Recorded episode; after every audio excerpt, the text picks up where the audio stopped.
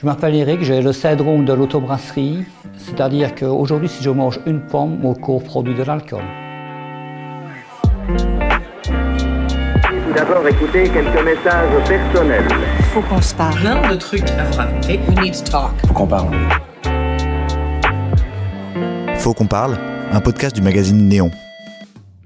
Ce qui se passait euh, chez moi avec euh, l'autobrasserie, c'est que j'étais donc fort fatigué, saignement du nez, comme saignement dans mes selles, tremblement des mains, comme si j'étais alcoolique. J'avais vite chaud, je transpirais très vite et j'étais fort rouge. Il a fait un infarctus. Moi, je le voyais euh, de plus en plus dépérir jusqu'à 2016 où il a fait euh, deux œdèmes aigus du poumon. Je me rappelle, le soir, elle est, rentrée du travail et elle m'a dit je monte au lit. Et là, je me suis levé et tombé euh, à même le sol. Et, et là, c'était l'ambulance. Quand euh, les ambulanciers sont arrivés, la première chose qu'ils lui ont dit, c'est Vous avez bu, monsieur? Et mon fils a dit Mais non, je suis- mon père n'a pas bu, je suis resté avec lui toute la journée. Mais les ambulanciers euh, refusaient euh, d'y croire. J'étais à 2,3 grammes d'alcool dans le sang. Mais cet épisode-là est arrivé après le contrôle de police. Voilà, donc je roulais à une sortie d'autoroute, euh, je me fais contrôler. Et donc là, j'ai dû souffler dans le ballon. Et ils m'ont dit, vous avez vu? Mais j'ai dit, non, écoutez, je viens, de dîner. Donc, euh, Ah, écoutez, vous avez 0,36. Donc, on va attendre un petit peu. Donc, euh, dix minutes après, j'ai ressoufflé dans le ballon. J'étais à 0,35. Donc, ils m'ont gardé 3 heures euh, sans permis et sur place. Ce qui a fait souffler a appelé son collègue. Son collègue s'est penché à l'intérieur de l'habitacle de la voiture. Tu sens quelque chose Il lui a dit non. Et puis le soir, il me parle, il me dit, vous savez que vous sentez, vous sentez l'alcool Eric ne buvait déjà plus que de l'eau. Il avait mangé une carotte le jour du contrôle de police. On a été surpris, on a tout de suite dit mais c'est sûrement les médicaments. Le lendemain, on s'est rendu chez notre médecin traitant, on lui en a parlé, elle nous a cru. Elle nous a envoyé faire une prise de sang, euh, comme on fait parfois aux alcooliques, qui remonte sur six mois. Et là, il y avait quelque chose qui n'était pas normal. J'en ai parlé partout autour de moi.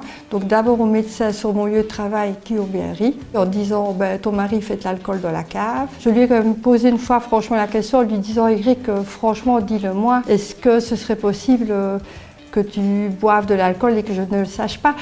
Mais je lui ai posé la question par acquis de conscience, mais au fond de moi, je, je me disais non, c'est pas possible. Quand vous vous promenez dans les bois depuis le matin, que c'est vous qui avez préparé le pique-nique, euh, les boissons, et qu'il est parfaitement normal, puis tout d'un coup, il commence à tituber, à bafouiller, à ne plus comprendre euh, ce qu'on lui demande. Moi, je savais, je savais que c'était impossible. Et c'est à partir de ce moment-là où on a été voir un neurologue, parce que j'étais persuadée qu'il avait des problèmes euh, d'épilepsie ou une maladie dégénérative. Et j'ai eu la chance euh, d'avoir une dame qui en a elle-même parlé à sa nutrithérapeute, qui est ingénieure en biochimie, et à son médecin traitant. Et toutes les deux on lui ont dit ce monsieur a un problème de fermentation intestinale. Ce qui fait que les glucides qui, qui sont compris dans tous les aliments, il y en a partout dans les légumes, dans les féculents, dans la viande, il y en a partout.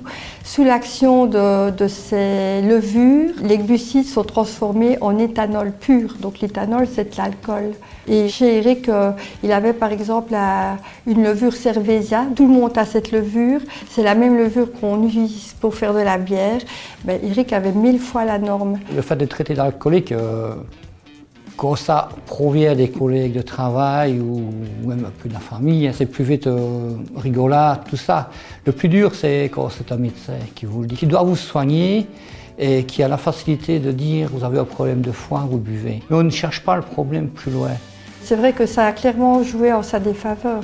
Le fait que dans le milieu de l'alcoolisme comme de la drogue, il y a peu de gens qui, reconnaissent leurs problèmes de santé. Je pense que les médecins s'endorment dans une routine et voilà, ils s'arrêtent à la façade et ne vont pas creuser derrière. C'est effrayant parce qu'on ne nous entend pas, on voit que l'état de santé se dégrade et on est comme euh, un rat pris dans un piège. Moi, quand euh, on nous a posé le diagnostic, j'étais vraiment soulagée parce que je, de un, je me suis dit, on est enfin entendu, il y a enfin des gens qui, qui font attention à ce qu'on leur dit. Et c'est la première fois où j'ai eu l'espoir de ne pas perdre mon mari.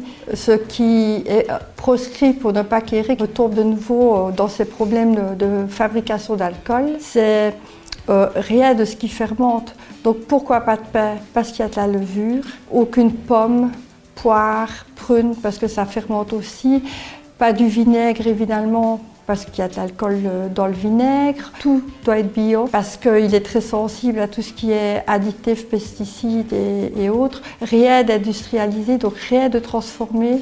Donc c'est quand même fort euh, astreignant. Pour le moment, ils font plus hypothèse que le syndrome est déclenché par la prise d'antibiotiques. Ça se serait déclenché vers l'âge de 12-13 ans quand il a eu une grosse cure d'antibiotiques. Donc il avait sûrement plus de 45 ans d'autobrasserie derrière lui.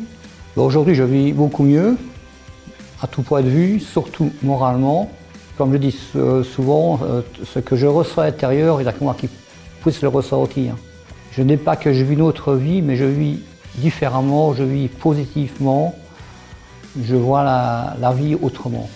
Si j'en parle, c'est parce que je suis persuadée qu'il y a plus de personnes qu'on ne pense qui en souffrent, parce que cette maladie est soi-disant rare et peu connue. Je suis persuadée qu'il y a beaucoup de personnes qui ont ce syndrome, mais peut-être dans des limites moins élevées. Et aussi parce que je ressens toujours euh, l'état de détresse dans lequel j'ai été pendant des années quand on voit quelqu'un qui, coule, qui se débat et qu'on ne trouve personne euh, pour nous aider. Voilà. Faut qu'on parle est un podcast de Néon. Si vous avez aimé cet épisode, n'hésitez pas à le commenter, à le partager ou à le liker sur votre plateforme préférée. Il fallait qu'on en parle, on en a parlé.